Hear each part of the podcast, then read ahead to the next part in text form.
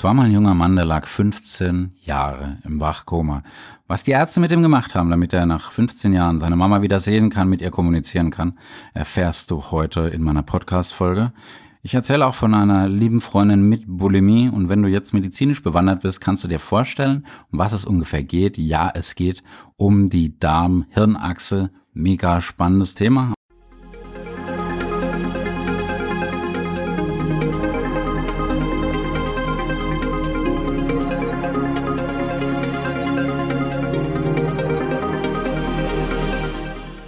Herzlich willkommen bei Revolution Pharmacy. Mein Name ist Reuter, Jan Reuter. Wenn du mir ein Abo schenkst, darfst du natürlich Jan zu mir sagen.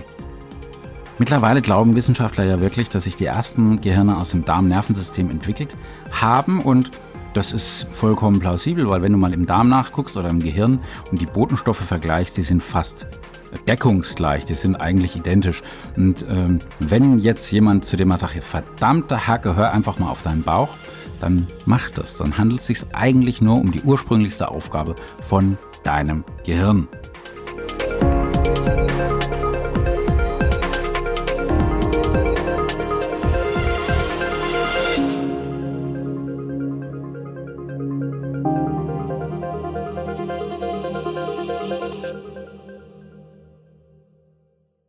Unzählige Redewendungen, die du kennst und die darauf hinweisen, dass, dein Bauch und dein Kopf zusammenarbeiten. Weil wenn ich was Ekliges sehe, dann dreht sich mir der Magen um. Wenn ich jemanden nicht mag, dann kann ich ihn nicht riechen. Wenn ich jemanden lieb habe, dann kann ich den sehr, sehr gerne riechen. Und äh, spontane Entscheidungen treffen wir nicht nur aus dem Bauch heraus. Nein, das ist diese Darm-Hirn-Achse und ich finde es ziemlich cool, ich finde es ziemlich geil, dass die Wissenschaft sich endlich mit diesem Thema befasst und zwar ernsthaft damit befasst.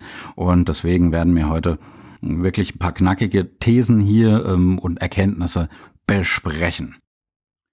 Lass uns mit diesem jungen Mann beginnen. Der war 20 Jahre und dann hat er einen Autounfall, einen schweren Autounfall und hat Hirnverletzungen davon getragen, und zwar schwere Hirnverletzungen und lag tatsächlich 15 Jahre lang im Wachkoma. Und seine Mama kam eigentlich so gut wie täglich vorbei und es gibt wohl wenig Grausameres als sowas täglich verzweifelt äh, mit ansehen zu müssen. Und dann haben die Ärzte aber eine ziemlich geniale Idee gehabt. Die haben einfach mal den Vagusnerv bei ihm stimuliert. Das ist eine Nervenbahn, wie so eine, eine Art Nervenautobahn, die das Gehirn mit dem Darm verbindet. Und was ist passiert? Auf einmal konnte dieser junge Mann mit dann mit 35 reagieren. Der konnte wieder reagieren. Der hat, äh, wenn seine Mama ins Zimmer gekommen ist, tatsächlich ihr mit den Augen folgen können und hat einfach versucht, sich sogar aufzurichten. 2017 ist dann diese Fallstudie veröffentlicht worden und das ist ein eindrucksvoller Beweis, wie eben die Verbindung zwischen Hirn und Darm unsere Wahrnehmung beeinflusst. Das heißt, der Vagusnerv, der ist Teil vom vegetativen Nervensystem. Das ist also das Nervensystem, das automatisch Informationen verarbeitet und das Nervensystem, das eben auch unbewusst Informationen verarbeitet, die wir dann von unseren Sinnen bekommen, von unseren Sinneskanälen, wenn wir riechen, hören, sehen, schmecken, fühlen, aber auch wenn wir Signale von unseren inneren Organen bekommen. Und innerhalb von diesem vegetativen Nervensystem, da gibt es zwei wichtige Gegenspieler. Defense und Offense würde man im Sport sagen. Also den Stressnerv Sympathikus und dann den Erholungsnerv, den Parasympathikus. Und das sind Gegenspieler, die eben in unserem Körper regelmäßig betteln und sich um unsere Energieressourcen ähm, ja prügeln will ich jetzt nicht sagen, aber zumindest kämpfen. Und ja, der Sympathikus, der verbindet dein Rückenmark mit den Blutgefäßen und den Organen. Und wenn der einmal aktiviert ist, dann bedeutet das Stress, Alarmbereitschaft, wenn du jetzt Nachrichten guckst oder wenn dein Kind schreit oder äh, Schatzi schreit oder beide oder wenn du merkst, dass in der Küche was verbrennt, das ist Stress. Das ist der Sympathikus und der sagt dann, okay, ich äh, halte es für angemessen, hier mal Adrenalin auszuschütten. Und das sorgt dann einfach dafür, dass weniger wichtige Vorgänge in unserem Körper heruntergefahren werden, weil Muskeln, Schweißdrüsen, die bekommen mehr Blut. Aber die Verdauungsorgane, die brauche ich nicht, wenn ich äh, Stress habe, wenn ich äh, nach meinem schreienden Kind gucke oder wenn ich äh, vielleicht auf der Flucht bin. Und wenn dann der Stress zum Dauerzustand wird, dann leidet natürlich der Darm und dann leidet natürlich auch die Anfälligkeit für Herzerkrankungen. Wenn dann aber der Sympathikus Sendepause hat, probier's mal mit Gemütlichkeit, dann ist der Parasympathikus aktiv, dann wird gechillt. Und der Parasympathikus, der verbindet die Organe, aber der hat im Gegensatz äh, zum Sympathikus über den Vagus eine direkte Verbindung zu deinem Gehirn. Das heißt, der senkt den Puls, der schaut, wie geht's denn deinen Organen, der regt dir zum Arbeiten an, also der spült Blut in den Darm und in den Magen nach dem Essen. Deswegen hast du dann da auch weniger im Kopf und deswegen hast du eben dieses Suppenkoma und bist nach dem Essen dann müde, wenn besonders viel Blut eben gebraucht wird. Aber das kennst du ja. Und dieser Vagusnerv, der wirkt nicht nur beruhigend auf unsere Organe, sondern eben auch auf unsere Psyche. Und das macht uns gechillt, das macht uns lässig und das ist im Gehirn sehr weit vernetzt. Und ich kann nur jedem wünschen, dass der sehr, sehr gut gerade in diesen Zeiten funktioniert. Und selbst die Gesichtsnerven, die jetzt für unsere Mimik zuständig sind, haben auch eine Verbindung zum Gefühlszentrum und zum Vagus. Das heißt, wenn wir verekeltes Gesicht verziehen, dann kommt sofort ein Signal an den Verdauungstrakt und uns vergeht der Appetit. Ziemlich cool eigentlich. Aber Darm und Hirn haben nicht nur diese Nervenautobahn, sondern sie kommunizieren auch noch über unsere Hormone und jetzt wird's wirklich interessant. Klar, wenn du dir jetzt deinen Fuß oder deinen Zeh am Tischbein anhaust, dann lässt die Reaktion von deinem Körper nicht lange auf sich warten. Das geht erstmal über die Nervenbahnen dieser Reiz ins Gehirn und macht Aua. Und es wird aber nicht nur durch diese Nerven beeinflusst. Auch die Hormone spielen hier eine sehr, sehr wichtige Rolle und die wirken einfach langsamer, aber auch nachhaltiger und auch mit deren Hilfe äh, kommuniziert unser Darm mit unserem Hirn. Das heißt aber auch, je nachdem wie dein Hormonstatus ist, kann dein Schmerzempfinden auch dementsprechend variieren und das finde ich mega spannend, weil der Hormonstatus, der schwankt ja auch im Laufe des Lebens. Ne?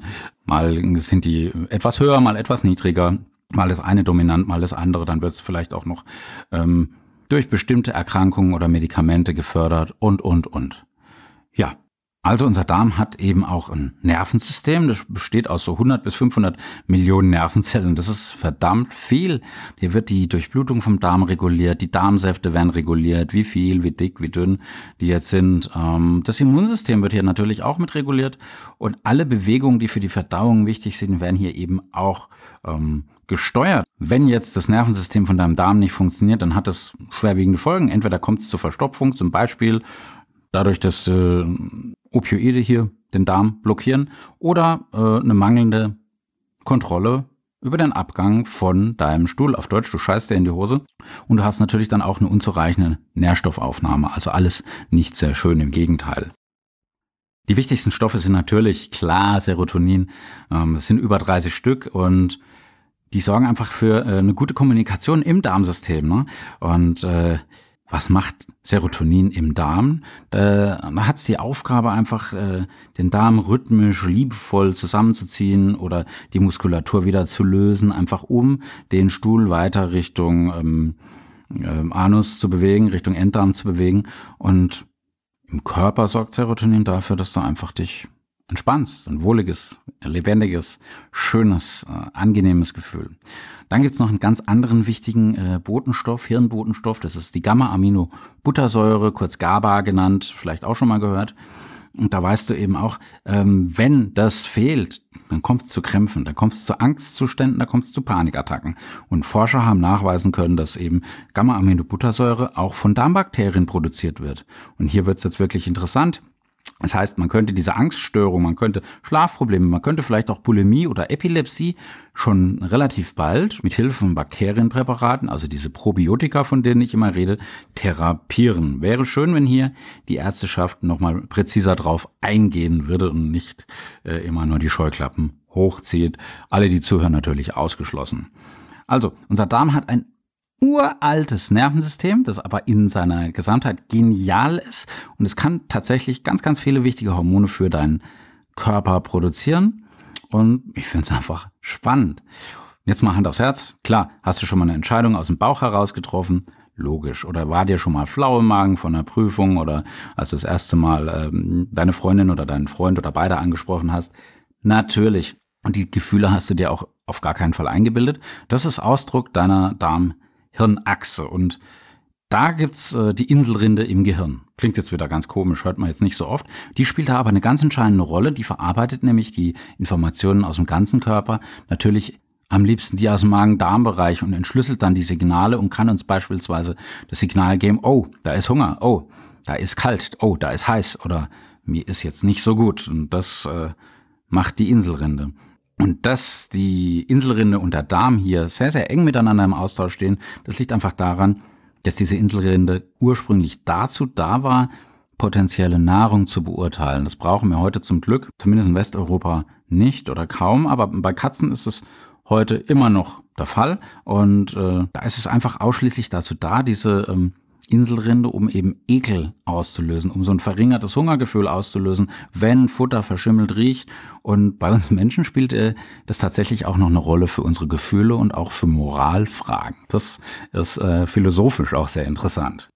Das heißt, über die Verbindung zur Inselrinde beeinflusst der Darm unsere Entscheidung. Das heißt, wenn jetzt mal so eine intuitive Entscheidung zu fällen ist, also so eine Bauchentscheidung, da bilden wir uns ganz, ganz schnelle Meinung zu einer Situation, ohne vorher überhaupt ansatzweise ahnen zu können oder sagen zu können, warum das so ist. Und das hat natürlich evolutionäre Vorteile, als unsere Vorfahren noch schnell vor Gefahren eben wegrennen mussten und nicht immer äh, einen Debattierclub erst machen konnten oder eine Pro- und Kontraliste. Stell dir vor, du gehst jetzt hier über äh, eine wackelige Brücke, die über einen Fluss führt und auf einmal merkst du so ein Kribbeln und hm, wenn du noch nicht in der Mitte angekommen bist, was machst du? Klar, ähm, du hörst auf deine Intuition und versuchst zurückzugehen und das ist äh, die Intuition, ja, die meldet sich bei dir, aber die entsteht jetzt nicht so einfach. Die fußt in der Regel auf vergangenen Erlebnissen und Emotionen. Aber in dem Fall bist du vielleicht schon mal selbst ins Wasser gefallen oder hast jemand anderen dabei beobachtet in irgendeinem YouTube, Video-Prank oder sonst wo.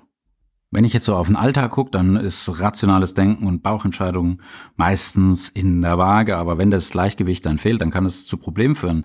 Weil wenn die Darmsignale und damit eben unser intuitives Denken, unser Drang, unser, unsere Intuition viel zu stark ausgeprägt sind, dann ja, heiratest du vielleicht mal so wie Britney Spears einfach mal in, in Vegas in irgendeiner Kapelle, uh, ohne zu zögern jemanden, den du vielleicht gerade erst fünf Minuten vorher auf der Straße kennengelernt hast oder fünf Wochen vorher kennengelernt hast. Und eine zu rationale Denkweise kann aber auch dagegen dazu führen, dass wir unser Bauchgefühl komplett ignorieren und dann eben unseren Partner finden oder keinen Partner finden, weil wir jetzt jeden Kandidaten, Kandidatin viel zu sehr analytisch äh, angehen und überhaupt keine Gefühle zulassen. Also das heißt, äh, intuitive Entscheidungen treffen wir also im Zusammenspiel von Kopf und Darm. Auch hier ganz, ganz wichtig. Und jeder von uns weiß, jetzt müssen wir über das Belohnungssystem sprechen, zu viel Fett und zu viel Zucker sind ungesund. Trotzdem es ist sehr, sehr schwierig, so einer duftenden Pizza, so wie Hendrik sie macht, äh, unfassbar schwierig zu widerstehen oder wenn da so ein bestimmter Schokoladenriegel da liegt. Warum ist das so?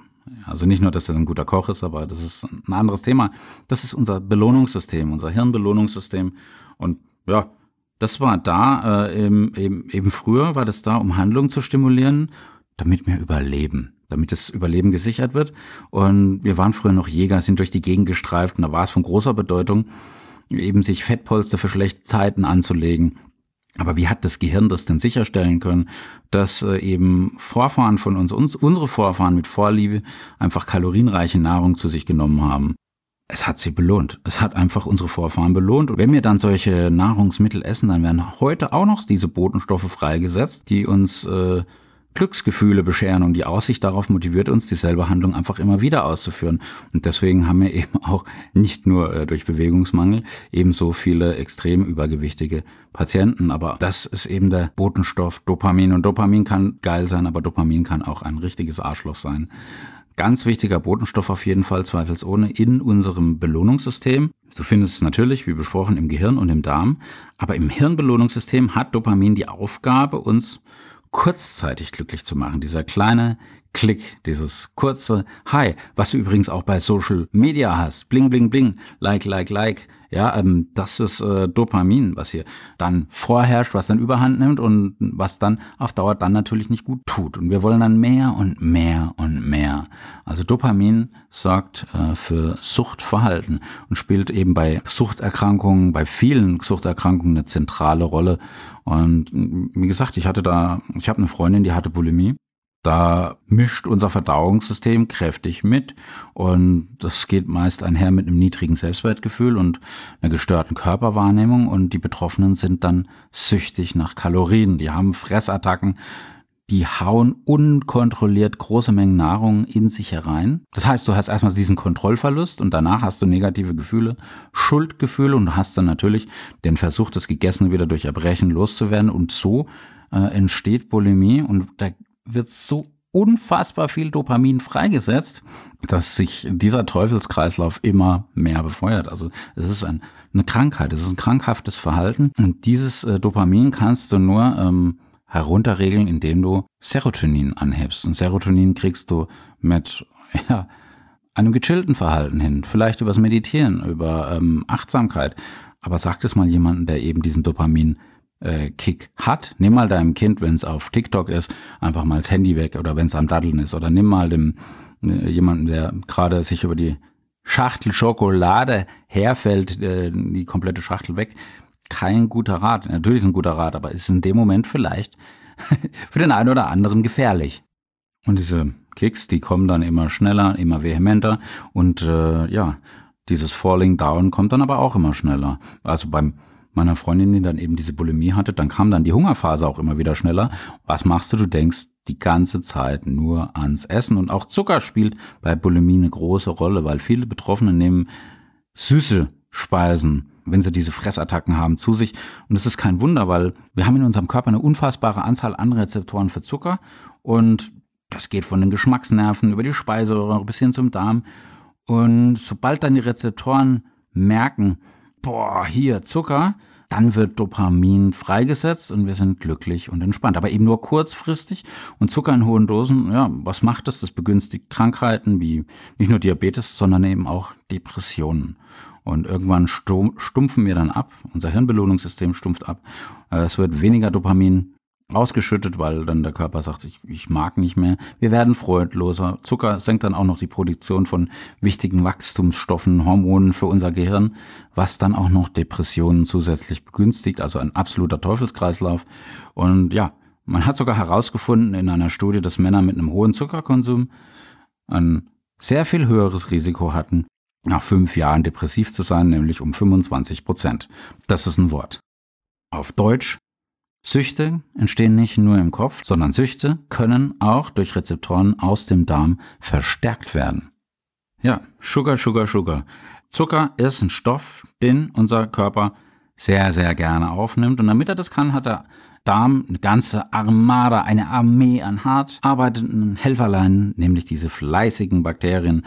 Und die Vorstellung, stell dir vor, du lässt eine Million Käfer über deine Haut krabbeln, das ist für uns eher so ein bisschen unangenehm. Aber im Prinzip machen wir nichts anderes. Die sind sogar in, unser, in unserem Körper drin. Ähm, direkt nach unserer Geburt haben wir Milliarden von Mikroorganismen. Wir können sie aber zum Glück nicht sehen. Manchmal riechen, ja, ähm, wenn du vom Klo kommst, aber na gut. Ich gehe davon aus, dass in unserem Körper genauso viele Mikroben wie Körperzellen sind. Das ist das zumindest, was ich lerne. Und ähm, 90 Prozent von diesen Mikroben, die befinden sich im Darm. Und das ist umgangssprachlich dann die Darmflora. Wenn du die wiegst, dann kommst du schon so auf so ein Gewicht von, von 500 bis 2000 Gramm. Und diese Darmbakterien, die leben mit uns wie in einer WG, also wie so eine Art Symbiose und die bekommen von ja, die bekommen von uns Nährstoffe und dafür machen die für uns andere wichtige Jobs. Ne?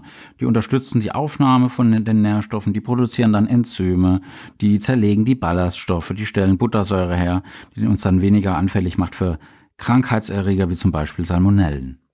Und wenn du bei uns Kunde bist in der Apotheke vor Ort, dann weißt du, dass wir öfters mal Stuhl einschicken und den von einem Arzt analysieren lassen. Ähm, nicht immer ganz billig, aber sehr, sehr aufschlussreich und hilfreich. Und die Zusammensetzung von der Darmflora, die ist individuell und sehr verschieden. Ich könnte aber auch sagen, jeder von uns hat einen eigenen mikrobiellen Fingerabdruck. Natürlich ändert der sich dann auch im Laufe deines Lebens. Das hängt äh, von der Ernährung zum einen ab, aber auch natürlich auch von Arzneimitteln. Wenn du jetzt mal drei, vier Antibiotika hintereinander bekommst, weil du im Krankenhaus warst oder so, dann putzt das halt mal einen Großteil der Bakterien weg. Auch die guten Bakterien, die du brauchst.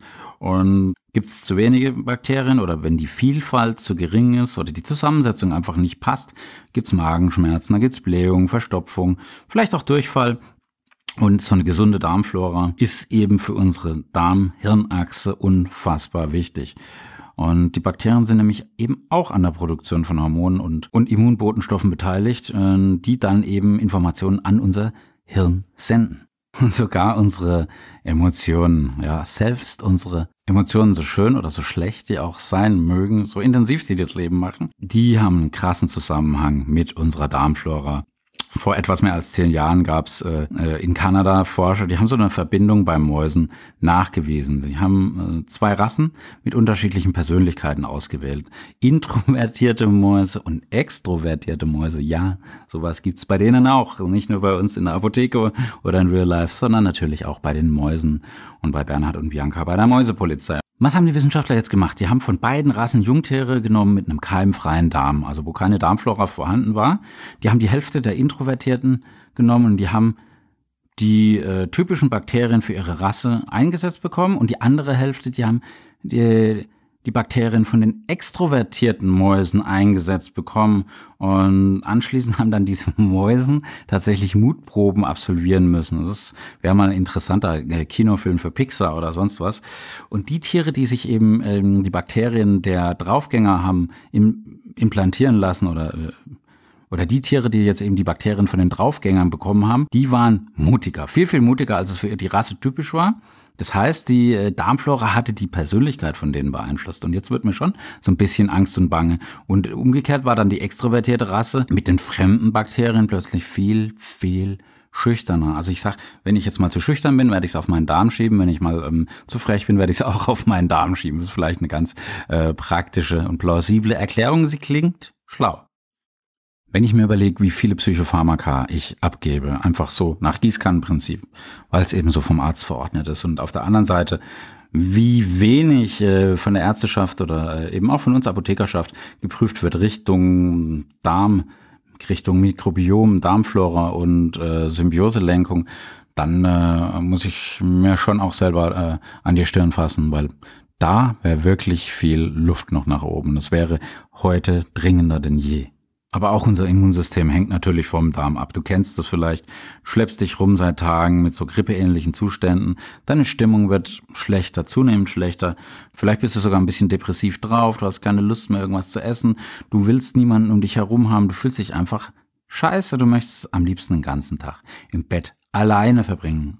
Alleine. Und wenn du dann so niedergeschlagen bist, das ist von deinem Körper tatsächlich so gewollt und das zeigt einfach auch, dass unser Immunsystem und unsere Psyche miteinander arbeiten, dass sie verknüpft sind. Und deine Unlust oder dein, dein Unwille aus dem Haus rauszugehen und dann einfach neue Leute dann zu treffen, das schützt dich dann nämlich einfach vor weiteren Ansteckungen. Das ist sehr, sehr klug und auch bei dem Mechanismus hat der Darm seine Finger im Spiel und er ist für 80 Prozent unserer Immunreaktionen verantwortlich. Auf der einen Seite besitzt der Darm sehr, sehr viele Immunzellen und zum anderen sendet er über den Vagusnerv dann die Signale ans Gehirn und produziert Zytokine. Das sind diese Eiweißmoleküle und die sorgen für die Bildung von Immunzellen. Die steuern die ähm, Entzündungsreaktionen wie Fieber oder Schwellungen werden da ausgelöst oder eben auch leider depressive Verstimmungen werden da verursacht.